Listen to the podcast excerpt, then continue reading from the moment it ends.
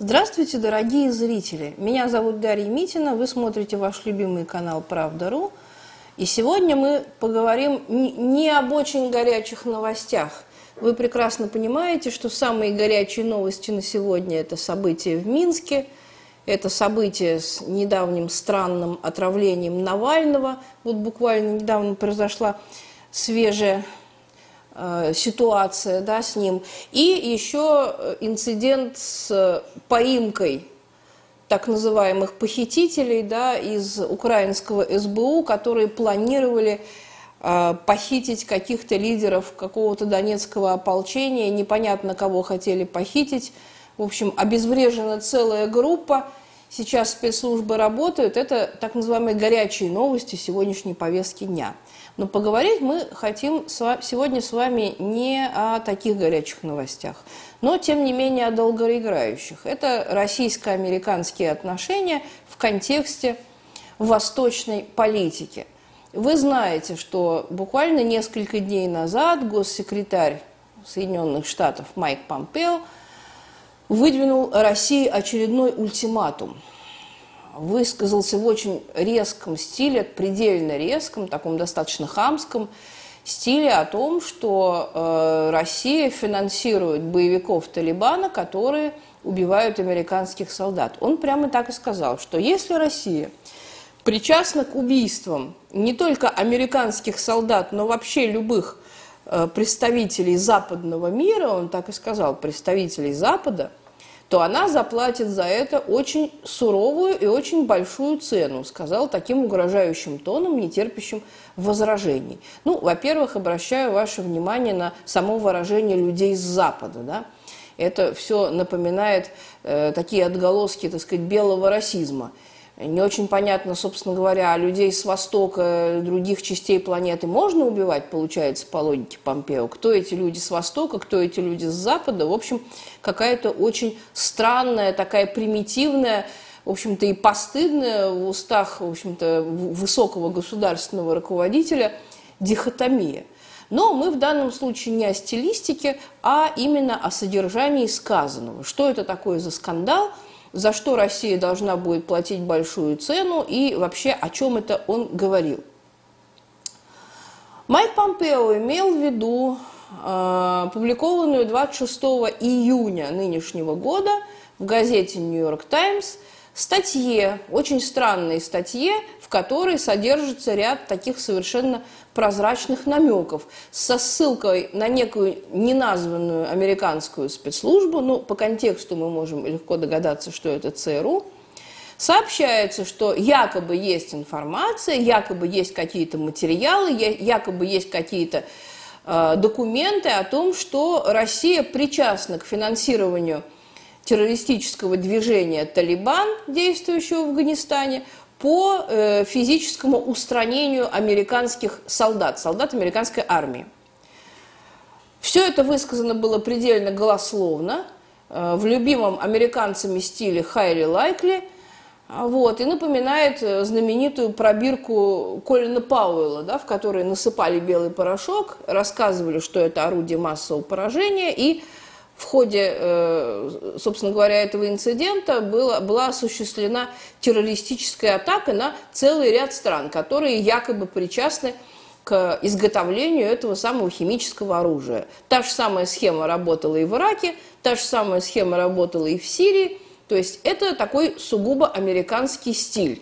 Набросать голословные э, обвинения. Чем тяжелее, тем лучше. Это вот э, такой классический геббельсовский принцип. Чем абсурднее ложь, чем быстрее в нее поверят. Американцы не заморачиваются какими-то доказательствами, приведениями каких-то свидетельств, какой-то документационной поддержкой своего собственного, так сказать, бреда. Это в чистом виде белый шум, просто для создания шумихи – и, э, соответственно, в этой мутной водичке можно половить рыбку. Давайте не забывать, что газета «Нью-Йорк Таймс» – это, собственно говоря, рупор одной из основных американских партий, демократической партии. А мы с вами понимаем, что любое американское действие, любое американское высказывание – любой э, эпизод, связанный с публичной активностью американцев, в нынешнем году следует воспринимать исключительно в предвыборном контексте, потому что несколько месяцев буквально осталось до самых главных американских выборов, президентских выборов. Сейчас максимально обострена обстановка внутриполитическая, и каждое такое высказывание, оно, безусловно, носит внутриполитический характер. Пусть даже эти высказывания касаются внешней политики и касаются международной тематики, как в данном случае. Америка в очередной раз грубо, брутально, так вот погопнически, я бы сказала, наехала на Россию. Россия, так сказать, ну, строго говоря, не испытала ничего, кроме удивления. Да, реакция э, наших официальных внешнеполитических органов Министерства иностранных дел была предельно резкая, хотя и, в общем-то, предельно спокойная, потому что все понимают, что это исключительно залипуха, пропагандистская, я бы даже сказала, пропагандонская залипуха американской вот этой самой пропаганды, да. Устами Помпео очень часто озвучиваются наиболее абсурдные, наиболее голословные обвинения в адрес руководителей тех или иных государств. Работа у него такая, госсекретаря, вот такие обвинения озвучивать. Э, на днях состоялся телефонный разговор между Майком Помпео и министром иностранных дел России Сергеем Лавровым, Сергеем Лавровым в котором э, Лавров просто попросил предъявить доказательства. Так и спросил, какие ваши доказательства? Потому что считать э, непонятную статейку в непонятной газетенке доказательством каких-то российских прегрешений, это было бы верхом наивности. С доказательствами у Америки пока что не важнецкие. Пока что ничего не предъявлено. Вот, делаются круглые глаза, иногда круглые, иногда квадратные. Белый шум продолжает распространяться. Значит, давайте посмотрим, что за этим белым шумом, собственно говоря, стоит. Вы знаете, что ожесточенная борьба между республиканской и демократической партией в ноябре месяце должна чем-то завершиться. Соответственно, либо победой республиканской администрации действующего президента Трампа, либо ей на смену придет демократическая администрация кандидатов в президенты Байдена, у которого сейчас, по данным социологии, вроде как шансов и побольше. Есть некий разрыв между двумя кандидатами, который увеличивается в пользу Байдена сейчас. Соответственно, вот этот наезд из, со страниц центрального печатного органа демократической партии нужно воспринимать таким образом, что, в общем-то, каким-то образом это не только на Россию наезд, но прежде всего, конечно, на администрацию Трампа, который, будучи у власти, значит, по мнению демократов, проморгал вот такую, значит, операцию российских спецслужб, там э, какие-то непубличные, неформальные контакты России с Талибаном и так далее. Вот якобы значит, сложилась какая-то э, договорная система между ними, и э, Талибану поступают какие-то российские деньги. Ну, естественно, Российская Федерация отрицает, заявив, что все это абсурд и плод воспаленного воображения американских газетчиков. Вопрос только в одном – зачем эту залипуху э, подхватил Помпео, да еще с такой, в общем-то, э, яростью, да, с таким пылом, с таким жаром. Ведь Помпео никто иной, как видный представитель республиканской администрации Трампа, на которую, собственно говоря, и наехали – Помпео – одна из ключевых фигур так называемого внутриафганского урегулирования, который поддерживает контакты и с официальным правительством Афганистана в Кабуле, и с движением Талибан, и с Российской Федерацией. Поэтому в любом случае – к этим процессам он стоит гораздо ближе, чем, э, так сказать, обвиненный во всех смертных грехах Трамп и э, несет за это дело не просто долю ответственности, а как бы не э, центральную основную ответственность. Ему бы не заметить эту статейку, да, проигнорировать ее. Так нет, он ее подхватил, раздувает, значит, есть в этом какие-то свои резоны для Помпео. Давайте разбираться. Вы знаете, что конце зимы нынешней, в 29 января в Катарской Дохе э, была встреча на высшем уровне между э, представителями Соединенных Штатов, которую олицетворял, собственно говоря, тот же самый Помпео, и руководством движения «Талибан». Это беспрецедентная история, потому что э, США и «Талибан» – это две воюющие в Афганистане стороны. С официальной точки зрения именно наличие движения «Талибан» и, и его террористическая деятельность – это э, та сам, те самые основания, та самая причина, по которой США официально находятся в Афганистане, имеют там Э, усиленное военное присутствие. Президент Трамп обязался э, до конца этого года, к ноябрю месяцу, то есть к своим собственным выборам, сократить военный контингент э, в Афганистане с 12 тысяч наличного состава до 4-4,5 тысяч наличного состава. И принялся, в общем, с таким Э, рвением э, свои обязательства выполнять, потому что он, собственно говоря, хромая утка, он должен э, набирать очки перед выборами. В американском обществе идея ухода из Афганистана крайне популярна. Собственно говоря, военное присутствие американцев в разных горячих точках, в разных концах земного шара – это не такая уж популярная идея. Собственно говоря, в американском обществе э, зреет большое недовольство – вот этим самым э, участием э, американского руководства в внешнеполитической экспансии. С другой стороны, военно-политические круги американские, особенно связанные с военно-промышленным комплексом, с оборонным комплексом, с вот этим самым оборонным бизнесом, с военной промышленностью, они усиленно лоббируют это военное присутствие Америки – потому что это миллиарды и миллиарды долларов. И вот в этом есть основное противоречие, о котором все забывают в мирное время, но о котором все резко вспоминают в год предвыборный. В предвыборный год электорат нужно кормить какими-то победами, большими и малыми, какими-то достижениями. Вот для Трампа таким достижением, такой э, большой или малой победой будет являться вывод – американских войск с территории Афганистана, широко им анонсированный и продвигаемый. В настоящее время из 12 тысяч американских солдат осталось уже 8. То есть Трамп активно начал выполнять свои обещания. Сохранятся ли эти обещания в силе после ноября месяца, сказать трудно, потому что э, нет еще уверенности, что э, свое президентское кресло сохранит Трамп, республиканская администрация – Э, может быть, победит Байден, может быть, будут демократы у власти, а демократы, они как раз очень не склонны к тому, чтобы уменьшать свое военное присутствие где бы то ни было. Поэтому мы вполне можем ожидать как одного разви развития событий, так и другого, как сокращение военного контингента, вывода его с афганской территории, так и наоборот наращивания.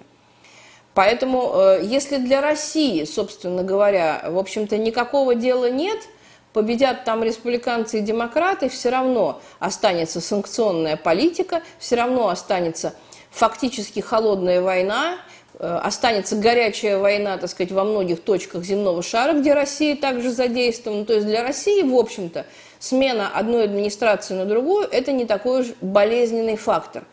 Пострадают в этом случае исключительно личные интересы каких-то Э, российских элитариев из э, правительства, из бизнес-кругов. То есть, в принципе, это все не касается российских национальных интересов. С точки зрения российских национальных интересов, что республиканцы, что демократы, многие годы правления и тех, и других показали, что для России мало что меняется. Поэтому Россия, в принципе, готова к любому исходу американских событий. Не то Афганистан – потому что Афганистан, он, к сожалению, давно утратил историческую субъектность и выступает в качестве объекта приложения усилий разных международных акторов. Вот для него критическое значение действительно имеет та или иная американская администрация у власти в Белом доме. И если э, для того же Талибана да, контакты с республиканской администрацией закончились крупным успехом, вот эту Дахийскую конференцию в Катаре Талибан расценивает как свой крупный внешнеполитический успех, потому что американцы пошли явно на целый ряд уступок и, э, самое главное, сели с Талибаном за один стол, чего ни разу не было. Америка никогда не признавала Талибан как равноправную сторону переговоров. Талибан официально де юре по американским законам это запрещенная организация, имеющая террористическую направленность. С ней не разговаривают, ее уничтожают. Это по бумагам. А на самом деле мы видим, что с ними даже очень хорошо разговаривают, и весь э, результат э, Катарской конференции Талибан э, запросто записал себе в актив. Сейчас мы видим э, другой процесс, тоже э, ставший результатом э, переговоров в Дохе. Это освобождение э, тысяч, свыше пяти тысяч э, талибанских пленных, талибанских политзаключенных, как они их сами называют, из кабульских тюрем. По условиям этого самого соглашения Кабул обязывается выпустить порядка пяти тысяч э, талибанских ну, пленных, да, скажем так, а Талибан обязуется выпустить более тысячи сотрудников э, кабульской полиции, солдат кабульской армии, в общем, всех тех, кого Талибан захватил на протяжении последних лет. Вот такой, значит, судите сами, а, равноценный, неравноценный обмен, но в любом случае было договорено таким образом, что обмен пленными – это шаг на пути э, к дальнейшему внутриафганскому урегулированию. На сегодняшний момент большая часть талибанских пленных, талибанских политзеков освобождена. В последнюю неделю э, осталось 400 э, уголовников, э, которые, собственно говоря, представляют наибольшую проблему для правительства официального Кабула. Эти 400 человек – это не гражданское население, это именно комбатанты, это настоящие отморозки – которые виновны в насильственных действиях, в убийствах, в терактах, во взрывах, э, в разных, так сказать, подвигах да, военных и криминальных против афганского населения.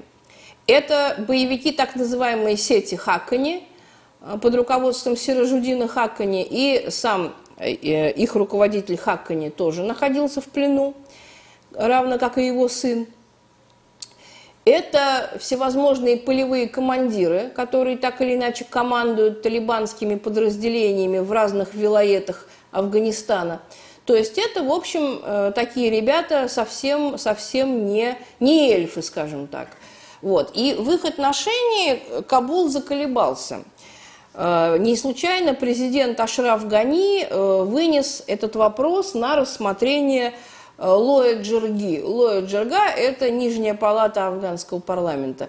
Нижняя палата афганского парламента рассматривала вопрос, следует ли выпустить эти 400 человек, то есть выполнить условия э, Дахийского соглашения до конца, или их все-таки следует придержать, потому что выпустить этих 400 э, пассионариев, да, это означает новый виток войны, новый виток э, терактов, напряженности и так далее. После длительных дискуссий афганский парламент решил все-таки этих э, удалых молодцов выпустить. И вот они были выпущены. Вот, у них, в общем-то, на каждом клейма негде ставить. Это настоящие головорезы. Вот, это насильники, это убийцы, это э, деятели, так сказать, подрывного дела – вот, на их счету многие и многие преступления. Тем не менее, они были освобождены согласно вот условиям этого самого Катарского соглашения, подписанного с одной стороны Майком Помпео, с другой стороны официальным представителем Талибана, руководителем э, катарского талибанского офиса Мулой Барадаром. Таким образом, Кабул выпусть, э, выполнил взятые им на себя обязательства по Дахийскому соглашению в полном объеме, чего нельзя сказать о том же самом Талибане. Зачем Соединенные Штаты Америки инициировали этот э, процесс взаимного обмена пленным и так далее?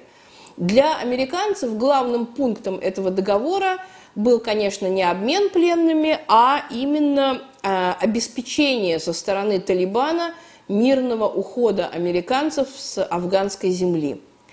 Потому что э, с, Афганистаном, с Афганистаном, с а, официальным правительством э, Америка действует в союзе, да, они совместно бьют исламское государство, Аль-Каиду, ну и Талибан, так сказать, по совместительству. А вот что касается Талибана, там состояние войны. Оно как было, так никуда и не делось. А если американцы затеяли вывод войск, это значит, что им будут стрелять в спину. Это значит, что уход американцев не будет красивым, не будет кучерявым, не будет шоколадным, как об этом э, трещат пропагандистские американские каналы. Может не получиться красивой картинки, может получиться много крови, оторванных ног, рук, так сказать, голов и всего прочего. Поэтому американцы в спешном порядке инициировали этот переговорный процесс и, собственно говоря, выдавили из своих афганских партнеров вот это самое соглашение. Талибан, естественно, воспринял это как большой подарок. В последние дни, буквально в последнюю неделю, по всему э, Афганистану, в тех провинциях, где есть э, четко выраженные талибанские силы, какие-то теневые губернаторы, вот, какие-то э, ночные, скажем так, губернаторы, которые не публично управляют – вот, это по разным оценкам от 20 до 50% э, афганской территории. Ну, э, по данным ООН, это скорее все-таки 20, чем 50, но тем не менее, это пятая часть страны. Вот, по всем этим э, талибанским территориям идут военные парады. Что такое военные парады в исполнении Талибана? Это, собственно говоря, либо конные процессии, либо какие-то мотопроцессии на мотоциклах, либо Э, автомобильные такие пробеги на тачанках, да, под талибанскими флагами. И, кстати, не только талибанскими. Э, наблюдатели заметили там э, флаги и исламского государства, кстати, вот, и саудовские флаги, и флаги Аль-Каиды, и чьих только флагов там не замечают, что, собственно говоря, подтверждает давно нами высказанный тезис о том, что все э, тамошние террористы, они, в общем-то, одним миром мазаны. И несмотря на то, что Америка пытается их как-то разделить на группы, ранжировать и так далее, в принципе, они все достаточно близкородственные, эти террористические отряды и движения. Талибан, который официально запрещен как в Соединенных Штатах, так и в Российской Федерации, последние годы вел активную дипломатическую деятельность, как публичную, так и непубличную. Мою точку зрения вы знаете. Когда в прошлом году я включила телевизор и увидела Сергея Викторовича Лаврова, сидящего за круглым столом в президент-отеле в центре Москвы с бородатыми дядечками в челмах, да, с, с Мулой Барадаром, с тем же самым Станакзаем и другими замечательными талибанскими героями. Мне откровенно поплохело, я этого не скрываю. Я категорический противник публичных и официальных контактов с Талибаном. Я понимаю, что неофициальные, не публичные контакты, конечно, поддерживаются в интересах, так сказать, общего дела, но признать их официально, посадить рядом с собой за стол переговоров – это совсем другой статус, это совсем другая история. И мне, честно говоря, стало немножко плохо, когда я эту картинку увидела на своем мониторе. Я не понимаю, как можно официально и, так сказать, вполне по-дружески за чашкой чая сидеть с убийцами, головорезами и, собственно, людьми, которые строят свой, свой э, так сказать, путь к власти на насилии, на крови и так далее. Вот. Талибан по-прежнему официально запрещенная организация в Российской Федерации. Ничего не изменилось в нашем законодательстве. Поэтому вот эти посиделки за чайком, они смотрятся, конечно, весьма и весьма парадоксально. И, кстати, это создает для нас крайне неудобную ситуацию, вот в частности и в контексте последних американских заявлений.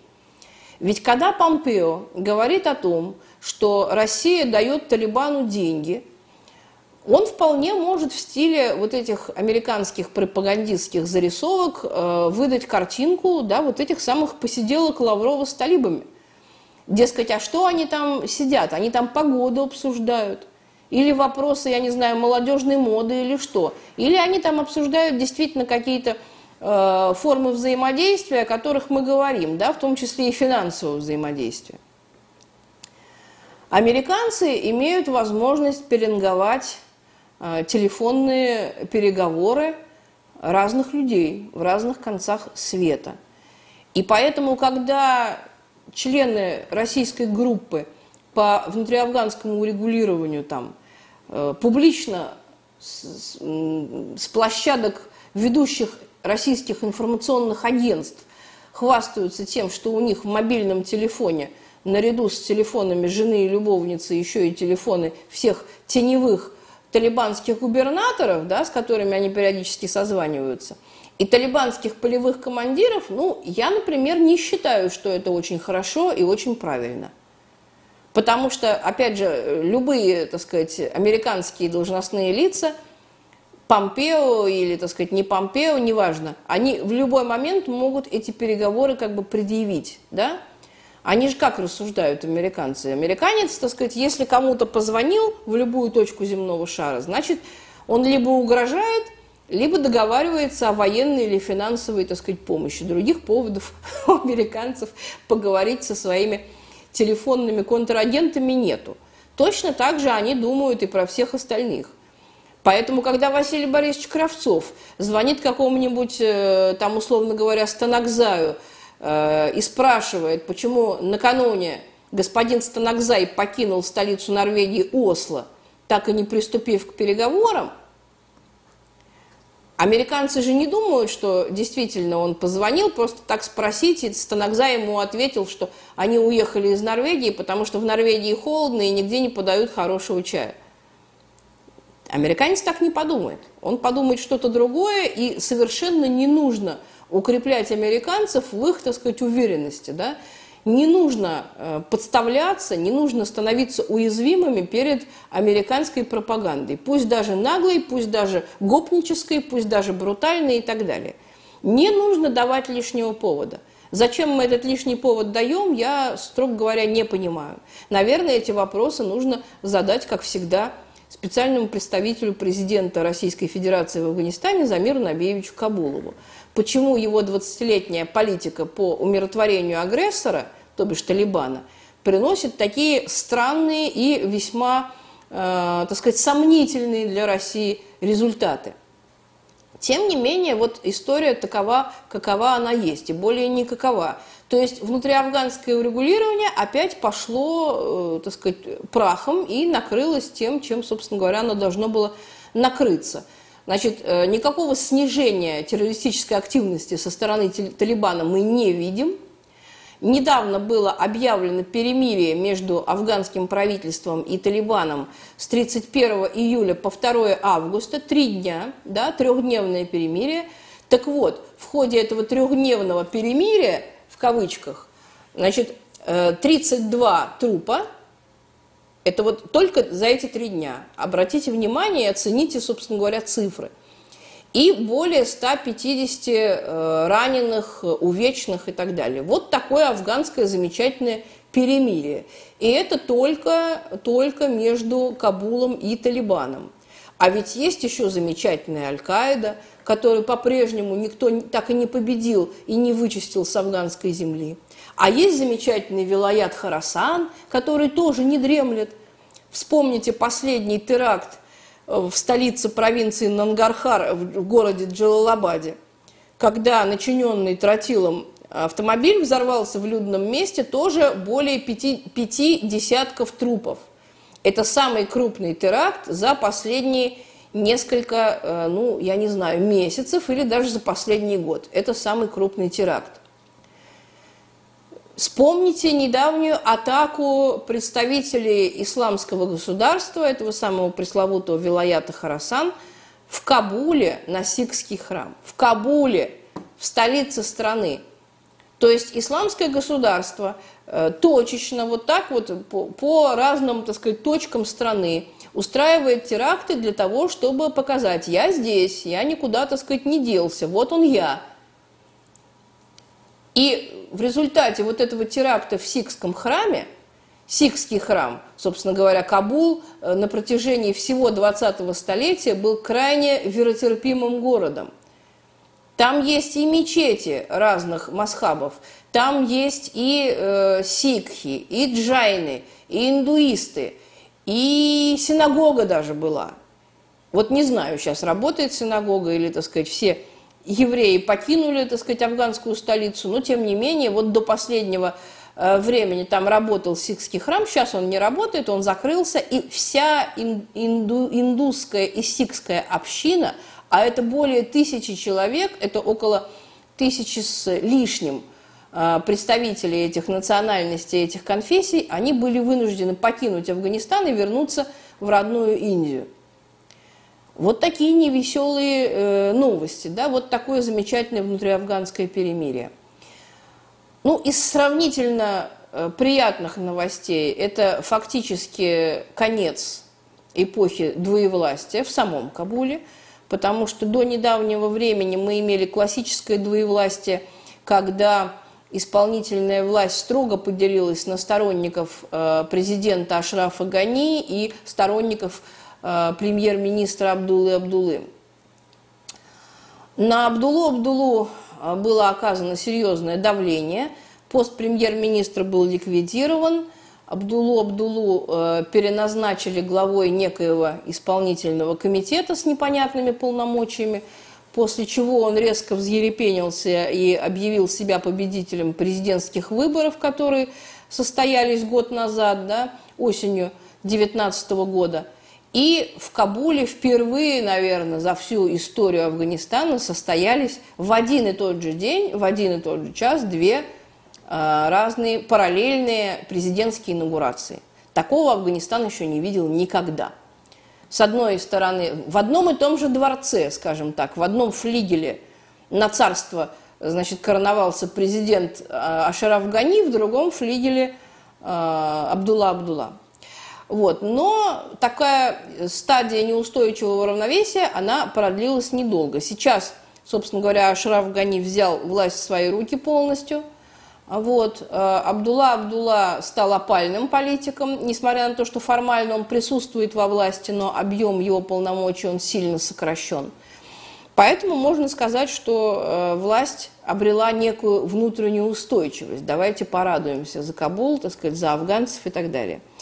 Тем не менее, американские э, угрозы и бряцание оружием в сторону России – это не шуточки. Особенно в контексте той нервозной внешнеполитической обстановки, э, нервозной внешнеполитической атмосферы, которая воцарилась в мире. Как э, начался 2000, 2020 э, год, я думаю, что мне вам напоминать не нужно. Трагически он начался и весьма драматически, так сказать, с ближневосточного кризиса – вы помните, как 3 января мы проснулись и не знали, собственно говоря, проснулись мы, собственно говоря, или нет, потому что мы засыпали с осознанием того, что Вторая мировая война начинается после убийства э, генерала Касыма Сулеймани. Сейчас эта напряженность сохраняется, и, собственно говоря, она никуда не девалась на иранском театре военных, так сказать, действий, ну, это холодная война, конечно, пока что не горячая фаза, но, тем не менее, без перемен. То же самое в Ираке, то же самое в Сирии, и смотрите, что происходит в Ливане. Ливан взорвался, вот, предсказуемо взорвался, конечно, вот, но такие вещи, это как зима, и как первый снег всегда происходит неожиданно. Поэтому весь Ближний Восток охвачен конфликтами, и сейчас мы видим, что, собственно говоря, и внутриафганское урегулирование меньше всего напоминает урегулирование. Все это отягощается, конечно, еще и э, третьей стороной, о которой мы не вспоминаем сейчас, но она незримо присутствует в этом во всем, а с другой стороны вполне себе зримо, да, это Китай, который сидит пока и наблюдает со стороны за процессом вот этого самого внутриафганского урегулирования, в котором его больше всего интересует, конечно, процесс вывода американских войск. Китай сидит в засаде и, собственно, ждет, пока американцы свалят. Как говорится, свято место пусто не бывает, и природа не терпит пустоты. Поэтому можно прогнозировать, что в случае, если американцы действительно выполнят свои обязательства и таки выведут войска, тогда мы увидим совершенно иную международную дипломатическую, внешнеполитическую конфигурацию. Тогда в игру резво вступает Китай. Новая роль, я уверена, ожидает и Россию, потому что Россия, вы обратите внимание, как менялась официальная внешнеполитическая линия России – в отношении американского ухода из Афганистана. Если мы э, посмотрим официальные высказывания представителей нашего МИДа, там, неважно, Лаврова, Марии Захаровой и так далее, того же Кабулова, да, например, э, января месяца, да, то риторика была такая, что России выгодно, ну, это отмечалось вполне, так сказать, публично, может быть, не, так, не в таких однозначных выражениях, но смысл был понятен. России выгодно американское присутствие в Афганистане пока что, да, потому что у самой России нет сил, нет ресурсов и времени разбираться с афганским вот этим самым нарывом. Вот. Китаю мы пока что тоже не очень сильно доверяем. Вот. А американцы там уже как-то прижились с 2001 года – вот уже как-то все привычно, они помогают э, избавляться от террористов, от террористических группировок. Сами, конечно, они там э, косячат со страшной силой, и э, не случайно по данным ООН количество убитых мирных жителей, гражданского населения, да, женщин, детей, обычных, так сказать, афганских трудящихся, от рук американцев ничуть не меньше, чем от рук Талибана Аль-Каиды и других приятных э, товарищей, да. Вот, поэтому, конечно, роль американцев в Афганистане, она очень и очень двоякая. Тем не менее, до недавнего времени э, Россия это американское участие в афганских делах приветствовала, потому что Афганистан каким-то образом разверзал нам руки и, так сказать, позволил сильно не заморачиваться афганским вопросом. Худо-бедно обеспечивалась безопасность границ, хотя так себе она обеспечивалась. С одной только провинции Кундуз э, в последний год более 130 попыток проникновения через э, афганско-узбекскую границу. Простите, не афганско узбекскую а афганско-таджикскую, конечно, границу. Прошу прощения, я оговорилась. 130 попыток только со стороны провинции Кундуз, не говоря уже о других провинциях соседних. Вот. Тем не менее, э, нынешняя риторика российского МИДа, она резко поменялась. После того, как американцы после э, Дахийской встречи публично артикулировали, что они собираются из Афганистана уходить, естественно, России ничего не оставалось, кроме как подхватить эту мелодию, ну, потому что если человек говорит, я ухожу, но говорит, нет, ты не уходи, ты останься, посиди здесь еще немножко, это как-то уж совсем глупо, да, выглядело бы. Поэтому Россия спешно переобулась в воздухе и теперь утверждает, что для успешного завершения внутриафганского урегулирования нужно обязательно, чтобы Америка Афганистан покинула. Недавно Мария Захарова так и сказала, что успех внутриафганского урегулирования напрямую зависит от прогресса да, и темпа ухода американских войск с территории страны. Вот это наша новая внешнеполитическая линия. Мне наша новая внешнеполитическая риторика нравится гораздо больше, чем достаточно двоякая и, в общем, лицемерная риторика, которая была до этого. Потому что нельзя одной рукой соперничать со Штатами и, так сказать, грезить, как бы выдавить Соединенные Штаты со всех театров военных действий, и другой рукой одновременно поддерживать американское участие, незаконное, повторяю, Американцев никто на афганскую землю не приглашал. Давайте вспомним обстоятельства там э, их появления. Вот. И поддерживать их там нахождение официально, да, это как-то ну, совсем не камильфо для большой державы, которая претендует тоже на э, участие в каких-то внутриполитических раскладах. Поэтому нынешняя наша риторика, повторюсь, она мне нравится гораздо больше. Вывод какой? независимо от того, какая а, администрация придет к власти в Белом доме в ноябре месяце, Россия будет настаивать, жестко настаивать на том, чтобы Америка выполняла взятые на себя обязательства. В данном случае мы имеем в виду текст катарского или дахийского, так сказать, соглашения. Да?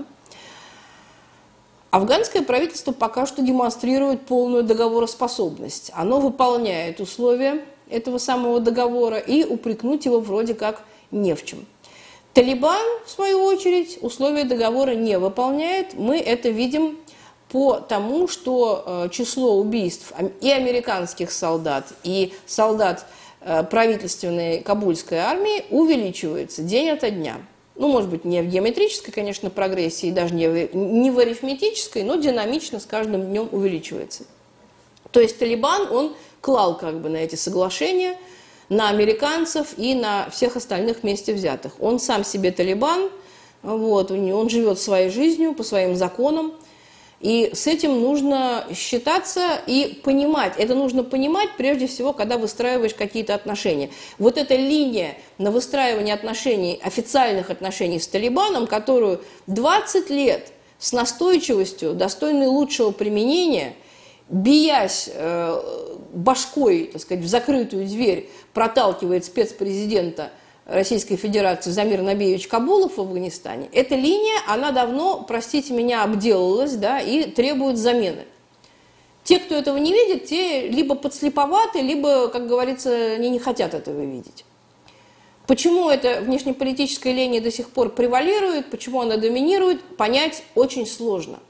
И тем адептам вот этой внешнеполитической линии дружбы с, с Талибаном, умиротворения агрессора – я могу только показать вот пальцем на э, американо-талибанские взаимоотношения. Если Талибан вводит за нос американских партнеров, то с чего вы, дорогие товарищи, взяли, что он не будет водить за нос партнеров российских? Вот такие сложные вопросы, которые я с вами сегодня обсудила. Не переключайтесь, будьте с нами. Скоро мы с вами опять встретимся и подведем итоги новой не сомневаюсь, гораздо более горячей и интересной недели. С вами была Дарья Митина. До свидания.